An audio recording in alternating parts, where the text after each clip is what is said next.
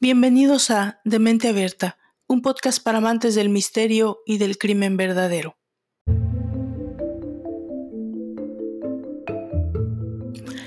Seguro que alguna vez, al cruzarte con alguien con mala pinta, te has cambiado de acera, te has agarrado el bolso o has pasado con la cabeza baja lo más rápido que has podido.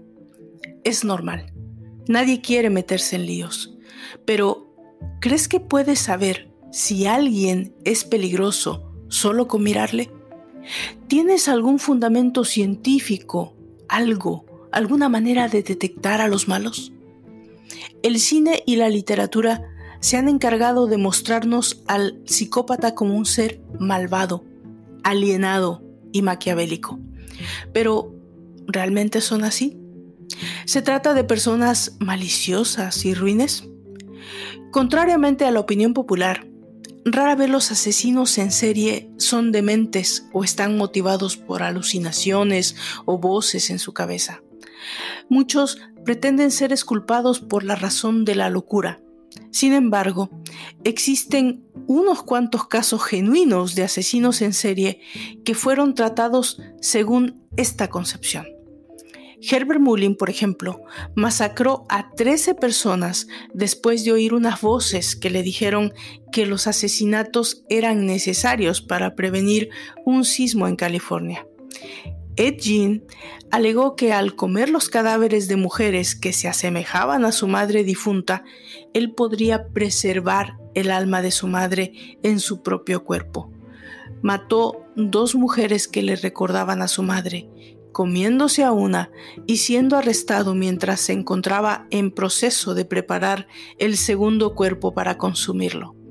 También usó la carne de cadáveres exhumados para dar forma a un traje de mujer para sí mismo y de esta manera poder convertirse en su madre, a la vez que no dejaba de tener pláticas consigo mismo en una voz en falsete. Después de su arresto, fue emplazado a una institución mental por el resto de su vida. Pero, ¿qué hay de los asesinos hedonistas? Este tipo asesina por el simple placer de hacerlo, aunque las características que ellos disfrutan pueden diferir. Algunos pueden deleitarse con la búsqueda de perseguir y encontrar una víctima más que cualquier otra cosa, mientras otros pueden estar principalmente motivados por los actos de tortura y abuso de la víctima mientras esté viva. Usualmente existe un fuerte rasgo sexual en los crímenes, aun cuando puede que no sea inmediatamente obvio, pero algunos asesinos obtienen una oleada de excitación que no es necesariamente sexual, tal como Berkowitz, quien conseguía cierta emoción al disparar a parejas jóvenes cuando estos se encontraban en su auto. Lo hacía al azar y después escapaba sin siquiera tocar físicamente a las víctimas. Entre la categoría de donista Existen tres tipos de asesino. El primero es el asesino motivado por emoción. Este asesino mata por la emoción que siente mientras que su víctima muere. La víctima tiene que estar consciente durante el ataque para que el asesino pueda recibir el máximo placer posible. Actos sexuales no ocurren después que la víctima muere. El objetivo del asesino motivado por emoción es sentir el terror de sus víctimas antes que mueren. El segundo tipo es el asesino motivado por lujuria. Este asesino es el que tortura y mutila a sus víctimas. Son motivados por lujuria y placer sexual. Las víctimas de este tipo de asesino se encuentran con evidencia de tortura y a veces faltando partes del cuerpo. La violación de las víctimas del asesino motivado por lujuria es común. A pesar de eso, otros pueden asesinar a su víctima rápidamente, casi como rutina, y después gratificarse en actos de necrofilia o canibalismo. El tercer tipo de asesino hedonista es el asesino motivado por beneficio. La historia que hoy nos ocupa tiene que ver con poder y control. Este tipo de asesinatos son de lo más común. Su principal objetivo para matar es obtener y ejercer poder sobre su víctima. Tales asesinos algunas veces fueron maltratados de niños, se sienten increíblemente impotentes y a menudo se satisfacen en prácticas que están vinculadas a la forma de abuso que sufrieron ellos mismos. Muchos asesinos de este tipo abusan sexualmente de sus víctimas, pero difieren de los asesinos hedonistas en que la violación no es motivada por lujuria, sino por otra forma de dominación sobre el martirizado. Algunos asesinos, el de nuestro caso en cuestión, puede que tenga características de más de uno de estos tipos mencionados. Lo descubriremos juntos en esta cuarta entrega de Demente Abierta, un podcast para amantes del misterio y el crimen verdadero. Yo soy Valdra Torres y esto es La locura de Evans, el asesinato de Becky Koster.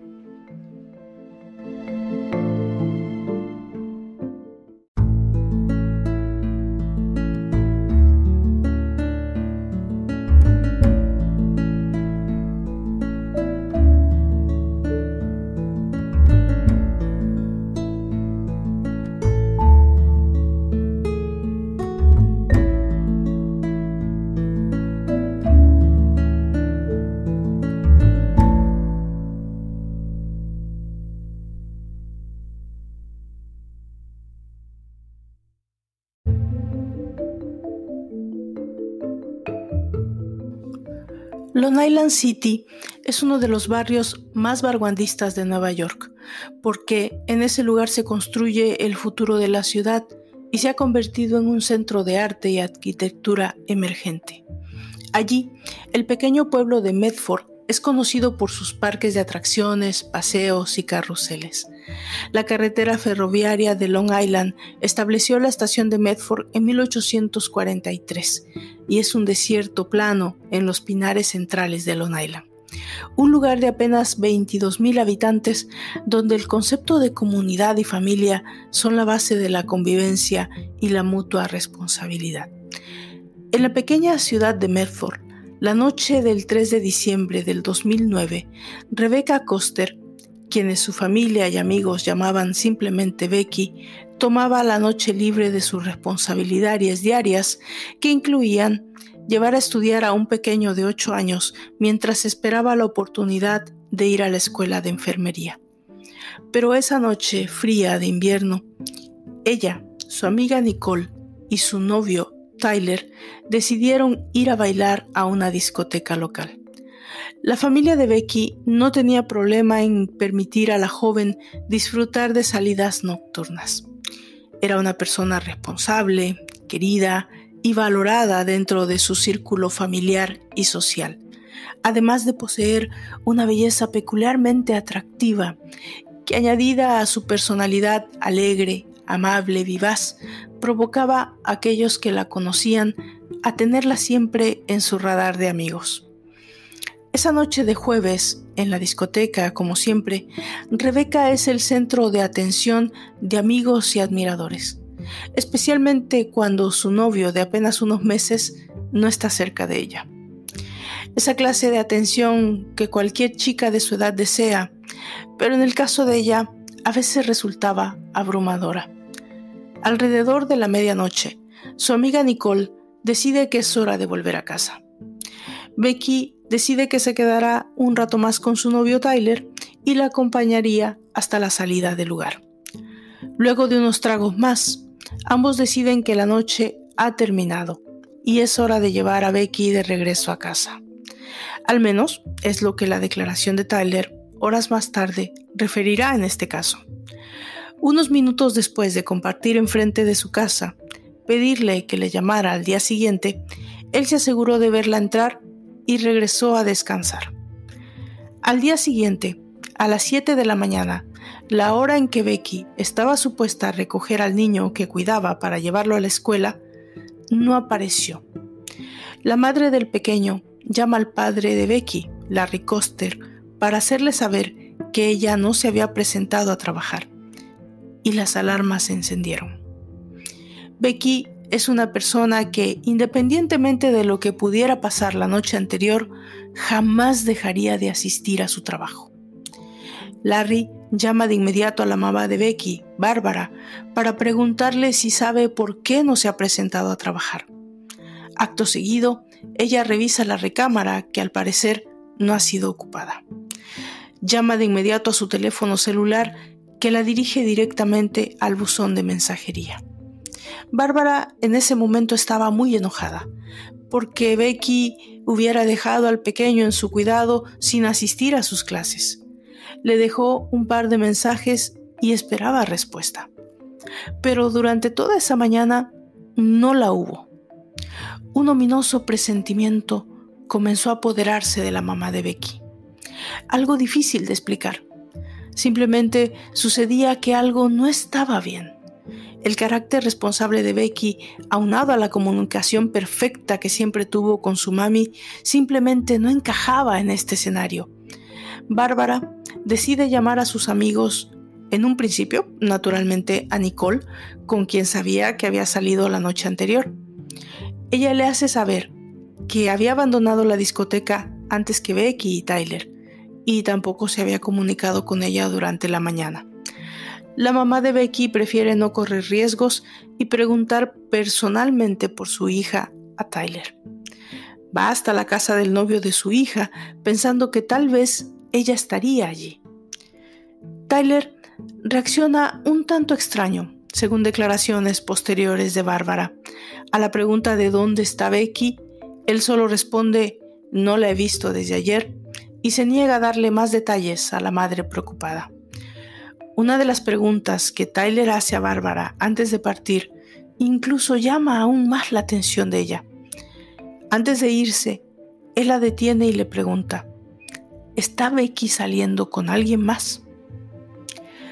No podía resultar esto más sospechoso. Un novio que se entera que su novia ha desaparecido y a quien lo único que le importa es saber si existe la posibilidad de que esté saliendo con otra persona. A este punto, la familia comienza a entrar en desesperación, porque Becky no envía al menos un mensaje de texto. Si el teléfono celular no está funcionando, ¿por qué no busca llamar? Este escenario se sale de toda la normalidad entre la relación madre e hija. Al volver Bárbara a la casa, vuelve al cuarto de Rebeca tratando de encontrar respuestas. Tal vez llegó, Entró a la casa como dijo Tyler, se levantó temprano, salió sin avisar. ¿Qué está pasando? Es entonces cuando la madre descubre que la cartera de Becky está en su habitación. Su cartera contiene las identificaciones, tarjetas, todo lo que alguien necesita cuando sale de casa. Es imposible que se haya ido sin ella. Toda la familia entonces comienza a llamar a los amigos a la gente cercana, compañeros de escuela. Alguien en Medford debe saber algo. Alguien debe haber visto a Becky. La noche anterior tal vez o durante la mañana. Verifican sus redes sociales, contactos en ellas, pero nadie sabe absolutamente nada del paradero de Becky Coster. Conforme el reloj avanza y sin respuestas del paradero de Becky, el miedo comienza a apoderarse de la familia es un presentimiento colectivo. Simplemente esto no está bien. Se trata de una chica de 24 años y antes de llamar a la policía saben que deben esperar. Organizan una búsqueda en el vecindario. Hacen avisos con la foto de Becky que reparten por toda la ciudad con información de contacto. Piden ayuda a medios locales y tratan de no permanecer inmóviles. Al siguiente día, Ambos padres asisten a la oficina del sheriff a llenar un reporte de persona perdida. Son insistentes en declarar que se trata de una jovencita que nunca antes ha desaparecido sin avisar, que ella no es la clase de chica que dejaría de comunicarse con sus padres o sus amigos, que deben hacer algo de inmediato. Pero se trata de una persona mayor de edad y la policía tiene muy poco por hacer las primeras horas del hecho. Sin ninguna evidencia de crimen, la policía tiene las manos atadas. deben esperar. Pero la familia no puede hacer lo mismo. Deciden que deben buscar con sus propios medios. Descubren que, por medio de una aplicación, pueden rastrear las señales de su teléfono celular, al menos a unas millas de distancia. Es entonces que la señal del móvil de Becky les da una dirección exactamente a las 2 de la mañana. El teléfono se encuentra en un pueblo llamado Hobon, a escasas 12 millas de su casa. La familia de inmediato se dirige a Hobon, pero no tienen suerte. No hay ningún rastro de Becky. Al siguiente día por la mañana peinan el área con papeles con volantes y la foto de Becky, con la esperanza de que alguien haya podido verla y logren identificarla. El tiempo de espera de la policía ha terminado. Se inicia una investigación en forma. La primera persona en su radar, nadie menos que el novio celoso de Becky, Tyler. El mismo que asegura que llevó a Becky a su casa el jueves 3 de diciembre por la noche, la vio entrar y desde ese momento no volvió a tener comunicación alguna con ella.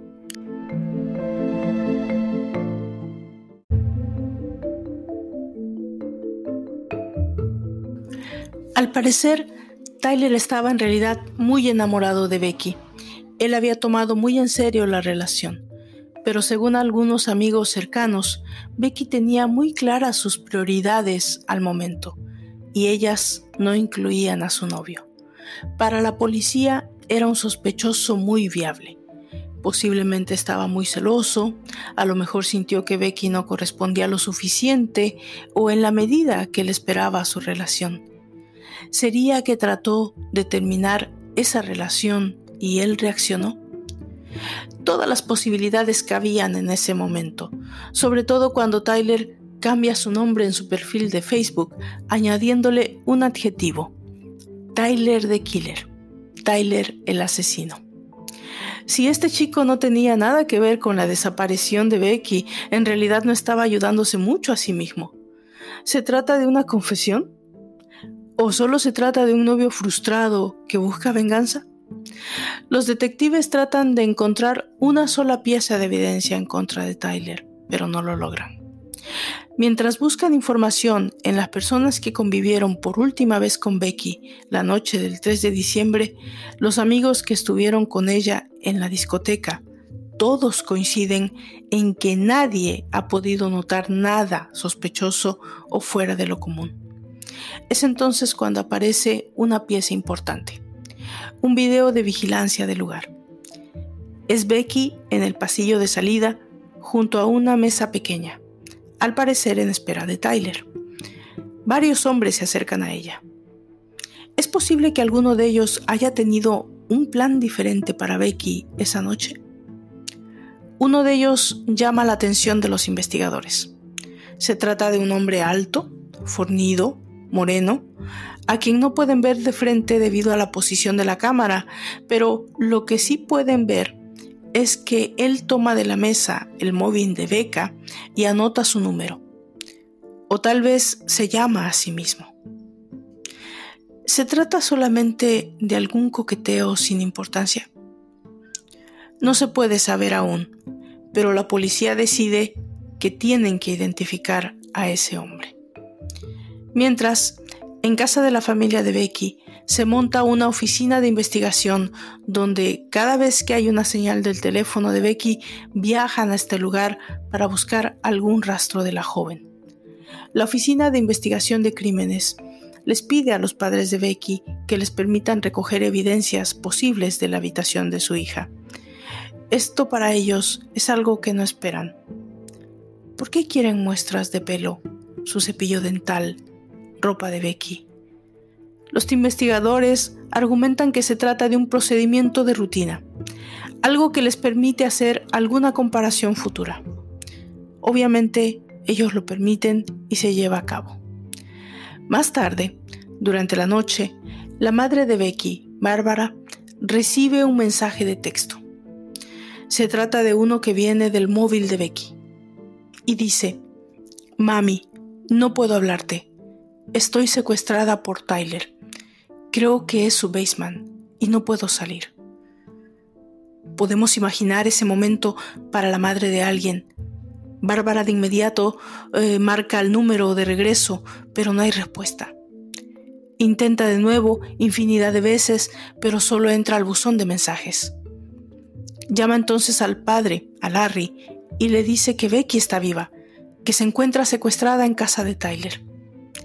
Debemos entender el momento, la circunstancia. ¿Quién se detiene a pensar lógicamente en una situación así? Si ve que en realidad pudo enviar ese mensaje, ¿por qué no llama al 911? ¿Por qué no pueden contestar? Los padres llaman de inmediato a la policía y ellos mismos se dirigen a la casa de Tyler, el novio de Becky. Cuando llegan a la residencia, la policía ya se encuentra ahí. Tyler está siendo interrogado. Él les dice, pueden entrar, registrar todo lo que quieran. Becky no se encuentra aquí. Todo el lugar es registrado minuciosamente. Becky no está en el basement, Becky no está en el garage, Becky no está enterrada en el patio, no hay señal de la chica en ninguna parte de la propiedad. Tyler vuelve a jurar que no sabe nada del paradero de Becky, que él solo la vio entrar a su casa la última noche que estuvieron juntos. La familia no cree en Tyler y comienzan a vigilarlo. Mientras la policía solicita a la compañía de teléfono la lista de las últimas llamadas del teléfono de Becky. A cuatro días de la desaparición de Becky Costas, los medios de comunicación toman la noticia radio, televisión, todos los días dan cuenta de los avances en la investigación. Los padres de Becky ruegan en los medios para que quien sepa algo llame a la policía. Ellos tienen esperanza de que una campaña de medios ayude a dar señales, algún dato que pueda servir. Y es entonces cuando llega otro mensaje de Becky. Esta vez dice, Mami, no hables con Tyler, tengo miedo de que me mate. No me deja salir. Estoy atrapada.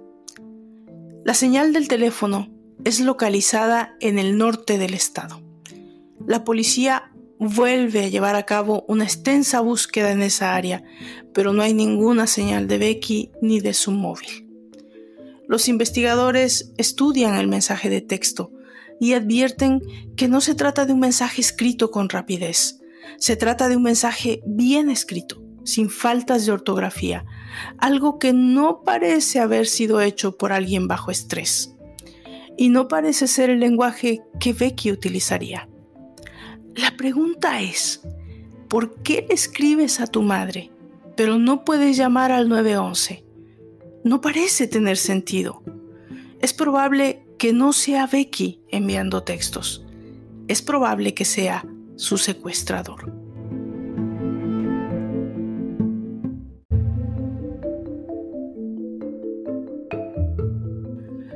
Cuando finalmente los investigadores reciben el reporte de llamadas del celular de Becky, se dan cuenta de que la noche de su desaparición hay un número desconocido que la llama varias veces. Es un número de Boston, no registrado en su lista de contactos. Becky no contesta la primera llamada, pero sí contesta la segunda. Los investigadores descubren que es un teléfono prepagado y por lo tanto no permite identificarlo. A los cinco días de la desaparición de Becky, su familia, en un intento de tranquilizarse y retomar fuerzas para la búsqueda, deciden salir a tomar aire y comer en un restaurante cercano. Mientras estaban comiendo, el padre de Becky, Larry, recibe una llamada de la policía pidiéndole que regresen a casa. Esa tarde, el día 9 de diciembre del 2009, la familia reunida en la sala recibe la peor de las noticias. Rebecca Coster ha sido asesinada. Los investigadores proceden a decirles lo que saben. En North Stoneham, Connecticut, el día 4 de diciembre por la noche, casi 24 horas después de que Becky haya sido vista por última vez, un hombre que viaja en la carretera norte visualiza algo extraño. Al principio pensó que se trataba de un incendio al lado de la carretera. Llama a la agencia de bomberos y al llegar se dan cuenta de que no es un fuego sencillamente. Se trata de un cuerpo al que alguien ha prendido fuego. El cuerpo había sido puesto en una bolsa de plástico sellado con una cinta. Cuando la policía de Connecticut llega al lugar de los hechos, se dan cuenta de que el cuerpo ha sido desmembrado. La policía de Connecticut busca en la lista de personas desaparecidas, pero debido a la condición del cuerpo, es imposible una identificación rápida. Ellos siempre pensaron que se trataba de Becky, pero necesitaban tener una identificación positiva. Por medio de los récords dentales, llevan a cabo la comparación y de esa manera pueden dar a los padres la terrible noticia. La autopsia revela que la causa de muerte han sido cuchilladas en el estómago y en la cabeza. El asesino intentó desmembrarla y quitarle los posibles rastros de identificación arrancándole con una navaja los tatuajes que Becky tenía, cortándole la nariz, los pies y la espalda baja partes que nunca fueron recuperadas. Fue tal el desastre que tomó cinco días identificarla correctamente. ¿Quién es este tipo de asesino? Que secuestra a una chica, la asesina apuñalándola, la mutila para que no sea reconocida, la tira a la orilla de una carretera, le prende fuego, toma las partes que le ha arrancado, las desaparece, vuelve a casa y se dedica a enviarle textos a la familia. ¿Qué clase de psicópata es este? Los investigadores realizan que el asesino conoce la relación de Tyler con Becky y trató de culparlo, desviar la investigación, distraer a la policía. Sin embargo, la familia y los amigos saben que se trata de alguien que no lo conocía que no conocía a Becky, o al menos no se trataba de alguien en su círculo cercano.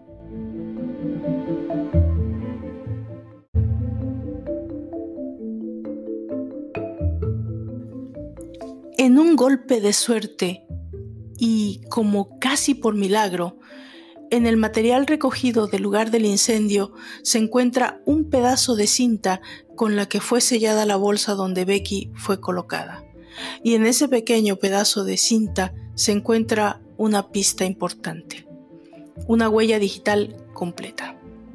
La huella digital se encuentra en récord y pertenece a un habitante de Long Island de nombre Evans Gantier. El 8 de febrero del 2010, la policía detiene a Evans Gantier, de 38 años, en Central Island, a solo 15 millas de Medford, la ciudad de nacimiento de Becky Coster. Ya en el cuarto de interrogación, Gantier acepta que conocía a Becky, pero niega que haya tenido nada que ver con su desaparición o con su muerte. Acepta que él es el individuo en la cámara de seguridad de la discoteca, quien, mientras Becky esperaba la salida a su novio, se aproxima a ella, le pregunta si está sola y le toma su teléfono para grabar su número. Es en ese momento que Evans aprovecha para llamarse a sí mismo y guardar el número de Becky, a quien posteriormente llama continuamente cuando ella ya se encontraba en su casa. De alguna manera, de alguna forma que siempre desconoceremos, él logra que ella salga de casa y entre a su camioneta. Gantier alega que ella acepta ir voluntariamente con él, pero que en el camino ella tiene una especie de ataque de ansiedad, le falta aire, necesita salir del auto. La situación empeoró cuando llegaron a casa y al entrar al garage, ella tropieza con una pesa de ejercicio, se golpea la cabeza y muere. Esa es una casi caricaturesca versión de los hechos, por mucho lejos de la verdad pero es obvio que no existe alguien que pueda debatirla. Lo que sí puede debatirla son las pruebas.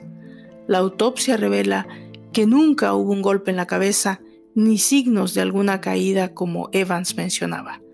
Lo que sí había eran cuchilladas en el estómago y en la cabeza, lo que anula cualquier otra versión que el asesino pueda o quiera inventar. No hay forma de que ella caiga accidentalmente y pueda insertarse un cuchillo en el estómago o en la cabeza. Lo que sí sucedió aquella noche fue un acto abominable de sadismo, tortura, mutilación post-mortem e intento de deshacerse del cuerpo y de la evidencia que lo conectara con el hecho. Nadie, por supuesto, cree en la versión de Evans, pero es trabajo ahora del jurado tomar una decisión al respecto.